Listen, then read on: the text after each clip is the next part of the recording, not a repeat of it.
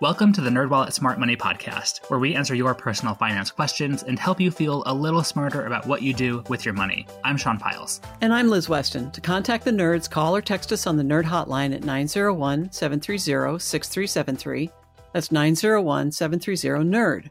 Or email us at podcast at nerdwallet.com and hit that subscribe button to get new episodes delivered to your devices every Monday. And one last plug before we get the episode going we want to hear from you, our listeners, so we put together a super quick two question survey. You can find the link in the episode description, so please take a few seconds to fill it out. We're always working to improve the show for our listeners, and this is your chance to help. On this episode of the podcast, Liz and I answer a listener's question about how to get started building wealth as a recent college graduate. First, though, in our This Week in Your Money segment, we are talking with personal loans nerd Annie Millerbernd about buy now, pay later loans. Hey, Annie. Welcome back to the podcast. Hey, thanks for having me. So, Annie, I see these loans all around the internet when I'm shopping for things, and I'm wondering if you can give us a breakdown of what these loans are and how they work.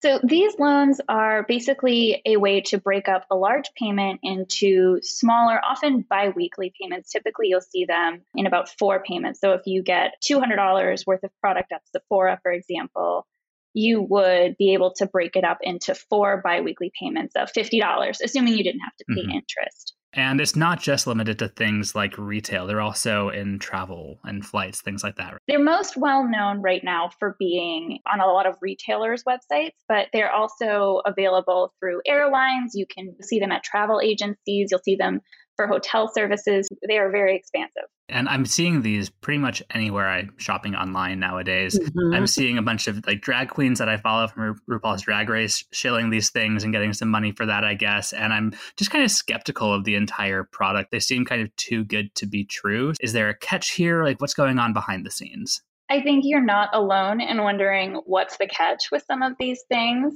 There can be some pros and cons. I don't know that there's necessarily one hard catch. Some of them might pull your credit to decide whether or not to charge you interest or how much. A lot of the times you'll see a zero interest offer mm-hmm. at checkouts. You could get payments as low as this for zero interest, but you might end up getting an interest rate. So that's one of the cons, I guess. How much interest are you willing to pay on this purchase, whatever it might be? And then the other thing to consider is that you're basically signing up to make payments on an item. And then if you don't make those payments, if you don't take that initiative to make sure you're getting those payments in on time, you could get a late fee. And the late fees can be anywhere from no late fees to seven or eight dollars, which doesn't sound like a lot of money. But when you're talking about one biweekly payment of fifty dollars, hitting an eight dollar late fee for that that's a lot of money especially if yeah. you if you get it more than one and that seems like one of the cons for me is that with something like putting a pair of jeans on a credit card, you know that you're going to pay your credit card off at the end of the month, or hopefully you'll be doing that. With something like one of these loans that's from a retailer, it adds yet another account that you have to manage, which I'm sure could be easy to forget if you're not used to doing this.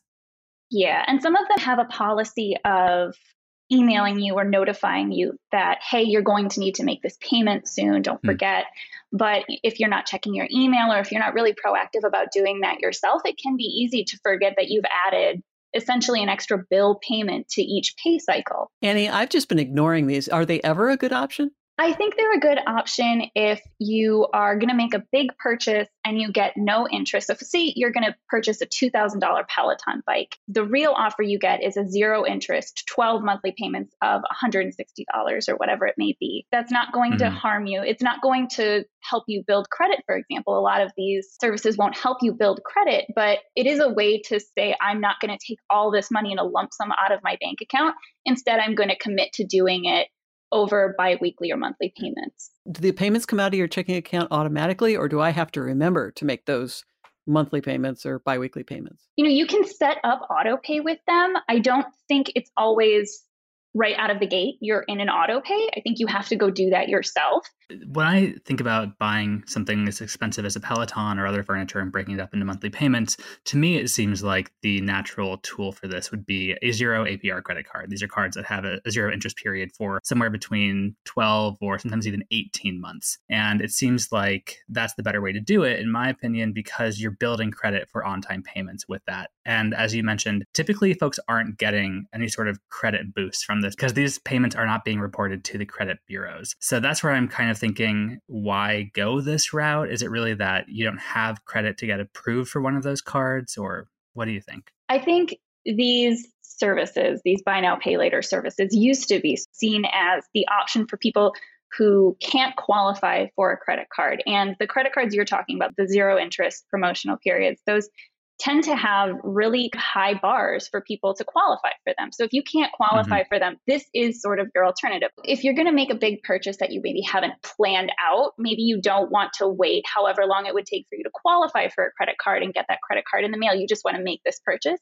This is really mm-hmm. just kind of a debit alternative to that kind of credit card, especially if you do get a zero interest rate. So, when do you think these should be avoided? I think these should be avoided if you get a high APR. Some of them can have interest rates as high as 30%, Ouch. which is a lot. Whether you're paying for a pair of jeans or a television, that's mm-hmm. a lot of extra money to pay for that purchase. That might be one of those times when it's better to just hold off and save up. I think another time that they could be avoided is not sure of money coming in and money going out of your account every month. And this is really the biggest one. So if you are noticing that your account balance gets near zero each month and you're not totally confident that you would have that money to take it out and pay for this every pay period or every month, then this is something that you're just kind of adding into the mix. It's going to add a layer of complexity and it might just not be the right time to do it. Well, Annie, as we kind of mentioned earlier, it seems like these offers are everywhere. And I'm wondering if they're new products or if they've been around for a while. These products are definitely having a moment. A lot of the bigger name ones have been around since 2014, 2012, or even earlier. So they're not necessarily a new thing, they're just a popular thing. And I think you're going to start seeing them more often at checkout. And you might even start to see multiples competing for your mm. eyeballs at checkouts. And so it's really important to do your research and understand what each type of service has to offer. Each of these has a little different nuance. So some of them might charge a higher late fee, some of them might have a policy of never charging interest. And I feel like I have to mention it's really a good idea to save up in advance when you're buying something. You don't always have to rely on credit or spreading payments out. That's the thing is I think that these services rely on you to be maybe doing some impulse shopping mm-hmm. and you know that mm-hmm. maybe you can't afford whatever it is that day, so it's easier to break it up over a few weeks or months. It seems like a risk sometimes. Another time I think it would be a good option is if you are taking a flight that maybe you didn't have time to save up for. So if you have to go somewhere quite quickly, if you're in an emergency, obviously the best mm-hmm. situation mm-hmm. would be that you had savings to use for that. But if you don't, you can turn to this as an alternative to using your credit card. Obviously, it would be great to compare rates with a credit card if you have it. But if you don't have a credit card and you're in an emergency, this is one way to avoid having to put that extra weight of a huge lump sum toward a plane ticket. Well, Annie, thank you so much for chatting with us. Thank you for having me. And with that, let's get on to the money question. This episode's money question comes from Patricia. Here's their question Hi, uh, my name is Patricia. I'm 23 years old. I'm about to graduate like in a month and a half, so this semester. I'm trying to figure out how to get my finances together. I don't have that much money as of now. Uh, my parents have put a lot of money into my retirement and stuff. Like I personally, right now, don't have that much money. And I want to know how do I go about like building wealth, I guess. What steps do I have to take to then be like financially stable without having to work like a dog, I guess, if that makes sense. That's what I want to know. Uh, if y'all can answer me, that'd be great. Thank you for your time and your services and your podcast.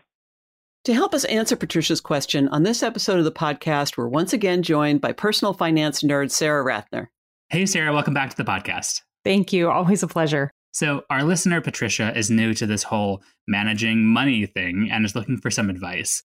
And let's talk first about where to start. What do you think is a good first step? Honestly, it can really feel like money just slips through your fingers. So, a really powerful exercise is to find out where your money actually goes because the answer might surprise you. We are big advocates for the 50, 30, 20 budget. So you can put your money into these buckets of needs and wants and savings and debt payments. And, that way you can account for every bit of your spending. And what's nice about a budget system like that is you also budget for fun. Yes. So it's not about depriving yourself, it's just about planning your spending. I think that's a really important part of it because when people think of money management, sometimes they can think, oh, this is going to be the worst kind of homework and I'm going to hear nothing but no from my finances. When in fact, there's a lot of opportunity that comes from doing a budgeting exercise like this because, as you said, you factor in things like going out to eat. And now we're looking more toward traveling and getting together with friends and family. And you can budget for all of that, which creates a lot of potential in the future. You know, one thing I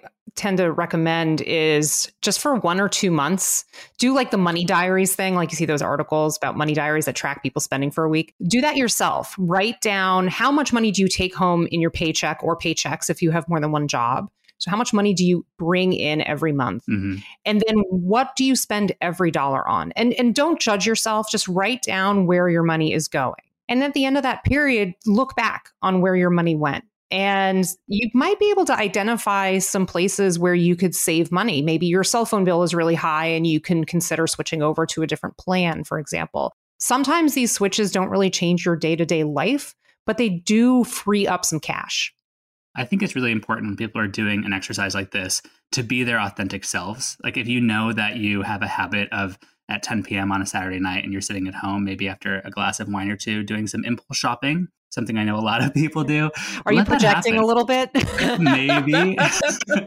but don't try to curb your spending just to make it appear better for this exercise. You want an accurate picture of where your money is going. Yeah. And nobody else is going to see this. So you don't have to do this to impress anybody. The important thing really is to not judge yourself and not get angry at yourself. The money's already spent. It's just how can right. you do differently in the future? A lot of people during the pandemic picked up some good spending habits and good savings habits because they weren't able to do a lot of the things they did before.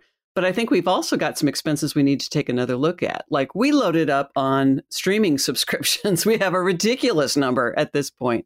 And I think it's worthwhile to kind of go through and look at what you've got and think, what do I really need going forward? Definitely a lot of spending on athleisure and p- fancy pajamas that you, you might not be wearing as much when you actually leave the house to go to work once again.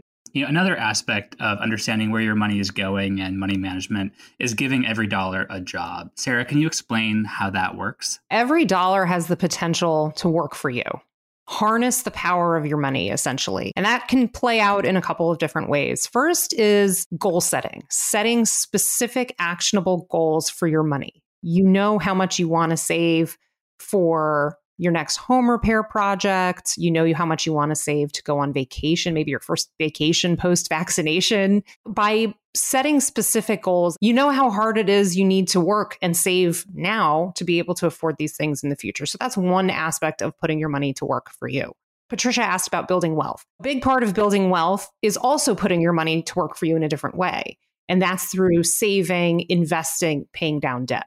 It's important to know for Patricia and anyone else that's interested in getting started building wealth is that it doesn't happen overnight. In fact, it can happen pretty slowly in the beginning, which I think can be hard for people to grapple with. You know, instant gratification is much preferable in some ways to delayed gratification, but understanding that it's going to be several years possibly until you do have that actual wealth, I think can help you going into this process. It's not like winning the lottery. Nobody shows up at your door with a novelty check.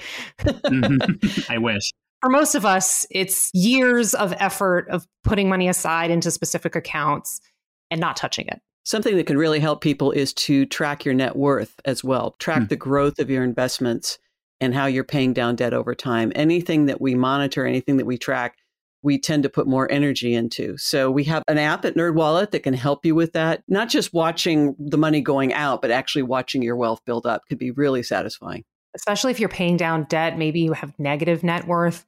Mm-hmm. I mean, the mm-hmm. day you hit zero is like this incredible day because from there on out, you're going to be in the positive. And it does sound like Patricia's getting help from her parents. She's already got retirement funds. So that's a big step up. Well, on the topic of building wealth, what helped me in the beginning with investing was setting up monthly contributions to a robo advisor account. And I think that can be a pretty easy way for some people who are interested in getting started but don't really know what to do. Just making a regular contribution as you would your student loan payment. For a lot of people, saving for retirement is really the first time they begin investing. If you have a retirement plan that's run by your employer, that money is automatically deducted from every paycheck. It's almost like tricking your way into retirement savings. You never see right. the money land in your bank account, so you can't spend it. Yeah, it's amazing how powerful that can be. And Patricia is 23. They have a great time horizon with which to build all of this wealth and take advantage of that compound interest. But one thing that really stood out to me that made me kind of chuckle and get enjoyment out of listening to Patricia's question was that they're interested in being financially stable so they don't have to work like a dog, which I love. How do you think someone can go about accomplishing that? Well, I don't know if you've ever met my dog. He hasn't worked a day in his life. So my dog was born retired. he sits Very on the couch all day and then he gets walked and fed yeah. like a prince. So maybe the lesson out of this is we should aim to be more like our dogs and less like human beings. There's definitely the trend of, of the FIRE movement, which is financial independence, retire early. There's a lot of talk around different techniques for saving and investing early on, reducing spending or being very strategic about spending so you can retire earlier than the typical retirement age, which for younger workers is around 67. You know, you work really hard and you want to enjoy your retirement. You want to enjoy it while you're still young enough to be active and travel and do all the things that you want to do. One of the things that it requires is saving pretty aggressively because you're cutting down the amount of time that you're in the workforce. So instead of working for 45 years, you might be working for 30 years. So that's cutting 15 earning years off of that time horizon. And unless you're making a lot of money, you practically have to live a bare bones lifestyle in order to save as much as it requires to accomplish that early retirement. You kind of have to be the millionaire next door, which means that you might earn a very comfortable living, but you're not going to look outwardly like you earn a very comfortable living. You might live in a smaller home, drive an older car, or even not have a car at all if you live in a walkable or bikeable area. So there are sacrifices in the short and medium term that some people are willing to make and some people aren't. I could never do this personally because my personal motto is live for today, plan for tomorrow. I would like a little bit of a middle ground. Like I want to be able to enjoy my present while knowing that I'm saving for retirement. We have to take advantage and enjoy each day that we do have because tomorrow is not guaranteed. That's true. You can work your whole life to retire and retire well. Then you don't get the retirement that you thought you could have. What maybe it's because of healthcare issues or financial issues or family issues. Sometimes it's not your choice to leave work when you leave work. And I like your philosophy. Uh, mine is sort of a little bit of lifestyle inflation isn't such a bad thing because you do work for that. As your income grows and as your financial situation becomes more stable, in my mind, it's okay to bring a little bit of extra convenience into your life or luxury, just in a sustainable way. It reminds me of the part of Alanis Morissette's song Ironic about Mr. Play It Safe was afraid to fly. He waited his whole life to take a flight and then he died on the flight. It's things like that that make me not want to stow away every penny I have for some sort of idea of a retirement that may not come to fruition. We definitely live in the time of the gig economy, and there are so mm-hmm. many people that have two, three, maybe even four jobs at once. And that is hard. There also is this idea of not working like a dog. Maybe your primary source of income pays you well enough that you don't mm. have to have extra side work. You could focus on one job and then actually have more free time available to you. That could be a way to work for 40 plus years in a way that feels like you're not burning yourself out all the time. And going back to the idea of the modern dog, which is not working at all, I think it might be worth looking into something like how to generate passive income. So that way you have money coming in, but you're not working like a human has to. And that's where investing could be a, a helpful tool because you have that compound interest. It grows over time, hopefully. That could be a way to let your money grow while you're kind of doing other things. So, Patricia is still in their early 20s. And I think that this is a period of time for a lot of people when you're learning a lot, in part because you're making a lot of mistakes. And I know that I was in that situation in my early 20s making a number of financial mistakes. So I would love to hear from you guys about one mistake that you guys made in your early 20s with your finances and what you learned from it. So when I was 22 and I was graduating from college, I was desperate for some sort of work after I graduated and I took an internship offer for a paid role, but I didn't do enough research and it actually didn't pay enough to support myself hmm. in the city where the job was located. After doing the math, I actually would have spent $400 to work this job. I was fortunate to receive another internship offer that had better terms, better pay in a different area where I actually had family. I really went back and forth about whether or not to back out of the job. I really thought that it was going to hurt me professionally for the rest of my career. I spoke with my parents and I spoke with a career counselor at my college and I was I decided to go ahead and do it. And it was one of the best decisions I ever made in my life. The guy who was supposed to be my boss later got fired from another job for sexually harassing the young women he managed. Oh, charming. Um, so really, I dodged so many bullets um, yeah. in so many ways. It taught me two big things that I still carry with me to this day. First of all, you can back out of stuff, jobs, roommate arrangements, relationships, friendships, volunteering organizations. You need to walk away from situations that are not in your favor. You owe it to yourself, and you will look back on the experience and be so thankful that you did when it comes to backing out of bad situations, that's where emergency savings becomes really important. So that's another lesson I would tell anybody who's in their early 20s or really at any age. You need to have money that can sustain you when you just need to run away from something that you're in that's toxic. It's really important because it can get you out of a bind and into a much better life situation. All right. So, Liz, what's your story? Well, I think I've told you this before. I bought retirement property in my 20s in Alaska 80 miles from the nearest road. And mm. it made a hmm. lot of sense at the time. It makes absolutely no sense now. So the lesson there is don't necessarily think that you know what the future you is going to want. And I think that's where I get with all the talk about fire, the the you know, financial independence, retire early, is you're making decisions for your future self. And your future self may want something different. So just understand you change so much in your 20s, 30s, 40s, so on. You, you what you want is going to change. How about you, Sean? What was your mistake? Well, I also think I maybe have mentioned this in the past, and the lesson is basically two: one, don't bury your head in the sand, and two, pay your taxes. This is from my first like substantial job after college when I wasn't working retail. I was a contractor and I was making an okay amount and I was living in San Francisco and the world was my oyster. In fact, I had never purchased so many oysters in my entire life. They were so delicious. and I basically just ignored my checking account until I got a bill come tax season for all the money that I owed and had not allocated for. And then I spent the next two years paying off that balance. So that's pretty much it. Don't ignore your money. Don't ignore the IRS. Yes. All right. Well, Sarah, do you have any final thoughts for Patricia or anyone else that's just getting started building wealth? Yeah, just to reemphasize that building wealth is a slow, long process that is very rewarding along the way. So you know, keep doing those things that make it possible to save money, whether that's setting up automatic contributions or budgeting and figuring out what cash you can free up to put toward longer term goals, prioritizing saving for retirement. Because the sooner you start doing these things, the easier it is for you to reach your goals and the less you'll have to play catch up later. Well, thank you so much for talking with us. Thank you for having me. And with that, let's get on to our takeaway tips. Liz, do you want to kick us off? Sure. First, start with the basics. Know where your money is going and how to make it work for you. Next up, get started investing as soon as you can. A long time horizon will mean greater gains over time. Finally, learn from your mistakes. While missteps and setbacks are inevitable, there are also opportunities to grow and rethink how you manage your money.